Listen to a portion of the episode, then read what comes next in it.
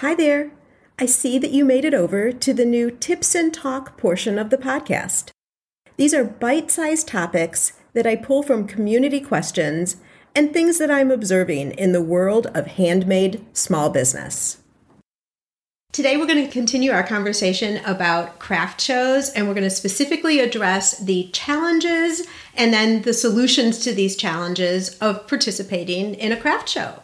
I just got back yesterday from Denver. We got a chance to go out and see the kids after eight months from being apart. It was really interesting to me how different Colorado is in terms of being open and available to the way Chicago is. No question about it, craft shows are opening up all across the country, and some of them I know never totally shut down, but many of them did. So that's why I decided to do this two part craft show convo on everything about craft shows. Last week we talked about how do you select the right shows for you, and then how do you judge at the end if it's a show that really reinforced your initial thoughts of attending the show and whether you should repeat it again in the future. Now let's talk about some of the challenges and obstacles and what the solutions are to those. For purposes of today, I'm going to break this down into some obstacles or challenges that present themselves before the show. So when you're in that preparation stage, and then also challenges that will come up during the show when you're actually there live. Decided to do three in each category. So three in the prep category, three in the during the show category. And I think these are pretty much the biggest three that you will have. The first thing that I always hear from people when you've decided you're going to do a show is how in the world do you know how much product to make? You don't want to make too much product and spend too much time and have a ton of inventory left over. At the same time, you don't want to run out of inventory, which then means you can't make a potential sale. So, where is that sweet spot? How do you know before you enter the show so that you can get that all right? The truth is, you have to test it. Once you start doing shows, you're going to have a better gauge as to which products sell the best, which are the most popular, which shows sell the most product. Like you might have one product in your lineup that sells better at a farmer's market, let's say, than another one that sells great at a craft show. And so it really has to be time in to really know for sure. However, here are some guidelines as you're considering what products and how many of each you're planning to have in preparation for the show. The very first thing, and I talked about this in the very first Tips and Talk podcast that I did. So if you go back to the very first one, I think this is about six weeks ago now, I talk about the biggest mistake people will make. And this does apply to shows too, and that is make sure that you have your booth themed in some way based on the product that you make. If you are a knitter, you'll have multiple products, but they're all under the theme of knitting. Or, same thing if you're a potter, all different designs of pottery that you make that you can sell. So, if you were a knitter and a potter and you painted, you know, watercolor, when you have all of that on your table, you think about it, you've neutralized your specialty because there is no specialty. You do too many things. So, the first thing is to make sure that you're thinking and staying within a certain product theme. Then stay away from feeling like you have to produce every single product in every single size that you make. The better thing to do is go with the ones that are the most popular because many times people are just trying you out. They're identifying and finding you at a show and they're trying out your product. Let's say you have 20 scents of candles. Maybe you have five or seven of your best sellers. And so you're going deeper in your product line. You're making more of those versus having fewer of every single scent you have. That way, you're also not going to sell out of a certain scent and look like you've come to the show less prepared, okay, because you don't have everything. So, fewer products, deeper within the lines, and then you can have a list on the side of all the different scents that are available, but the ones at the show are this. The other reason you do this is too many options confuse customers they and so they're sitting thinking, do I want that pumpkin spice or do I want the cherries jubilee scent or maybe I want this one or what about this one? Then all of a sudden they get distracted and pulled away and then they purchase nothing. So in answer to how many products do you need to make, you've got to pick a number and pick a strategy based on what I just talked about in terms of how many options, having your product be themed, then go a little bit deeper in each of the lines, and then you're going to see how that does for that show. And then each show, as I talked about in the beginning, you'll get smarter and smarter based on your experience. You could ask other people who are in different markets who sell a similar product how they've prepared, but it doesn't mean that that's the exact same experience you'll have. Your market's different, your product's different, the way you present is different. So you really need to go off of your experience and build upon that. The next big challenge when you're getting ready for a show is what should my booth look like? And the one big thing that I see a lot of people doing, it's actually two sides of the spectrum here with their display. The first is it's just a blank table with their product on it. And that looks a little minimal. There's nothing to draw you into the booth. I'm going to say one of my most favorite booth attractions that I've ever seen was done by Julie and her husband, Julie Skaggs and her husband of Mad Soyentist. They do soy candles and at local craft shows. Now, they don't do it at all of the shows that they're in, but when they can, they bring in dry ice. You know how the dry ice smokes all over? And the thing that's so cool about it is it totally aligns with their brand. Julie and her husband are science teachers. And so, mad scientist, like it all goes into the brand, right? Clearly, when you're walking down an aisle at a craft show, you have to do a second take like, what is this about? And then you go into their booth and you learn more about what they do and et cetera, et cetera. So, what can you do that's a little different that can attract people in? And then the second thing that I'll see in terms of, I'm going to say, a mistake at the booth is having your method of displaying grab more attention and outshine the product.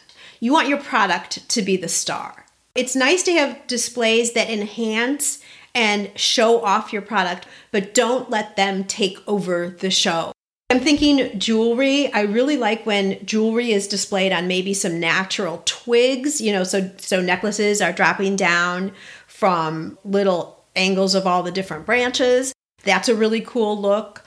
I've seen people display things on crates. Now, if you're using something heavier like a crate, your product should be bigger too. So, you're again, not to let the display overwhelm your product, you wouldn't put necklaces on a crate, but maybe pottery, because it's balanced out by the weight, would be well displayed on a crate. Or, you know, like the mason jars that are filled with your toffee would look good on crates. So the thing is, you don't have to spend a ton of money on your display, but make it interesting, unique, have it draw them in. Another idea would be fabrics. This would work well for jewelry too.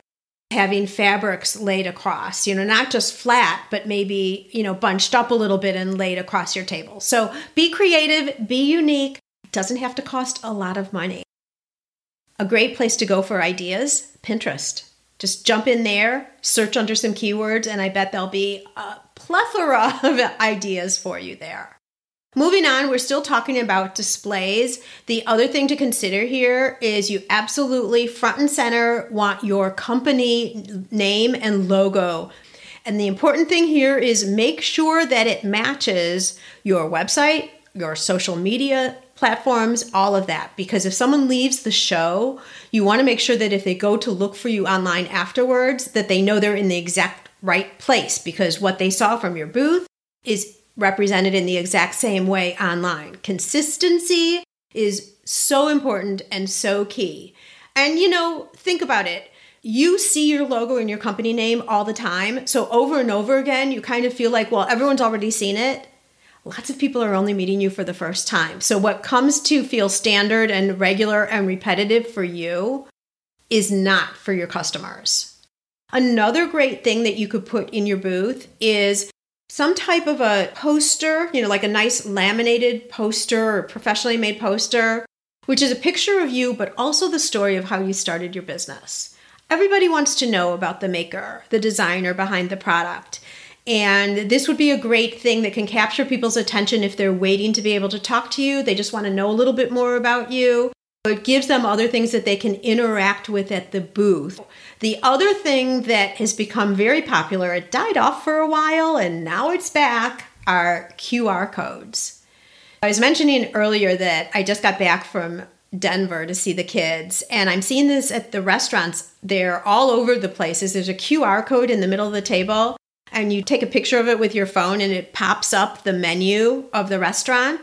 You can use the same idea in your booth where a QR code could lead to a YouTube video that you have, your website, a price list, perhaps, lots of different options again so that people who are just looking around the booth want to see more things are kind of thinking and just taking some time in your booth lots of different interactive things that they can do so these are again things that you can prepare as you're getting ready for your booth.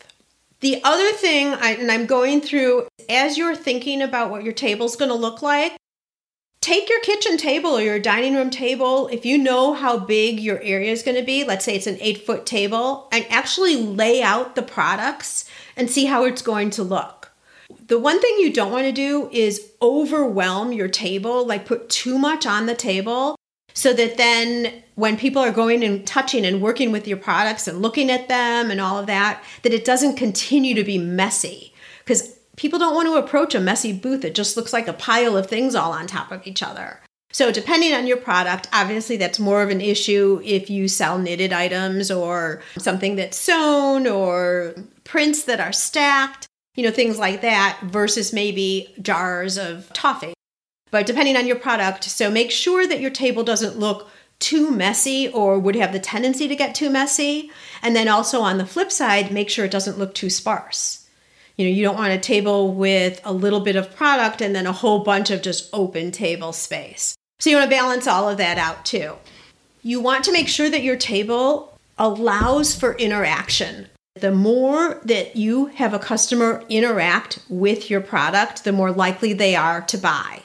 You can hand somebody your crocheted mittens for them to try on versus just looking at them from afar, like if your product was all behind the table or just looking at them online, when people are able to interact and touch and feel and try on, and even just jars of, let's say you make jam, looking at them and touching them, that is a tactic because the more people interact with them, the more likely they are to buy.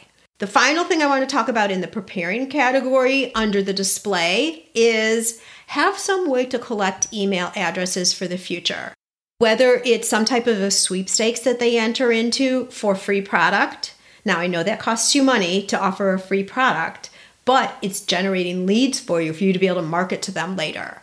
So, some type of a free product sweepstakes where they're giving you their email, or it could be give me your email and I will send you my favorite recipe using my spices or even care instructions for your product. You can get creative, but something that your potential customer would really want in exchange for an email. You get bonus points if you give them something that they would really want, even if they don't buy from you. Because again, they're a prospect, they may buy in the future. The thing not to do is to give away something that has no correlation to your product at all. You know how often you'll see sweepstakes for like iPhones, iPads, all of that? For you, that's not helpful. Everyone wants a new iPhone or an iPad, right? But will they still want your candles or your jewelry or your knitted shawls?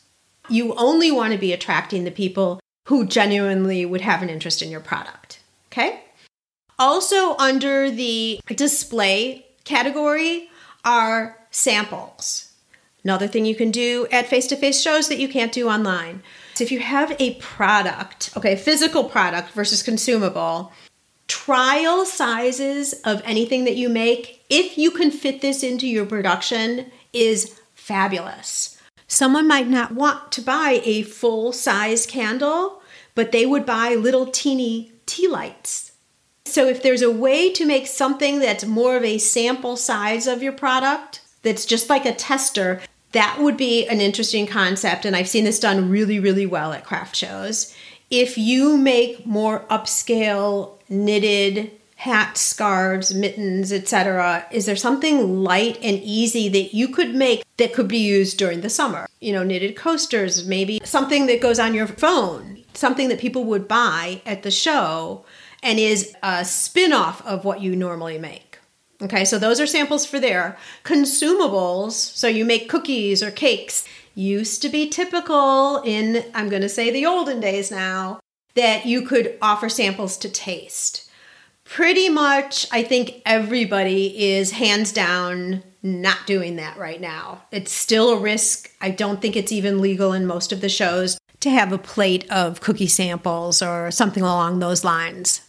However, if you have a consumable product, let's go back to cookies. Back at the shop, you could have made small little bite sized cookies and sell them in little already sealed bags for 25, 50 cents. If you could make little drop cookies, like, I don't know, 50 of them, 100 of them to a tray, production wise, I think the numbers could work out. So, something to think about also.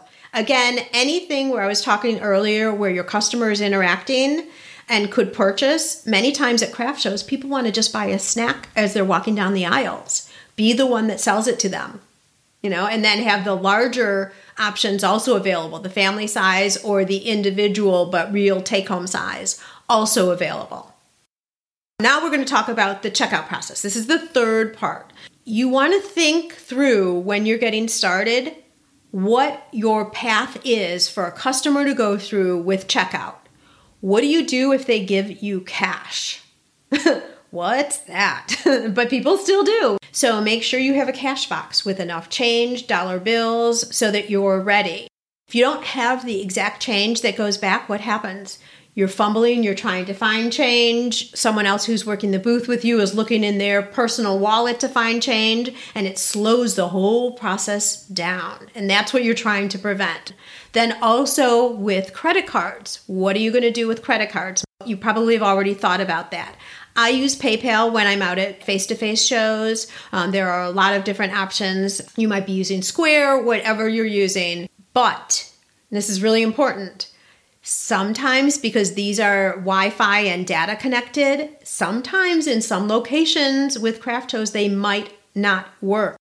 So, what's your fallback option? You have someone there, they're ready to take a credit card, it's not going through. What are you going to do?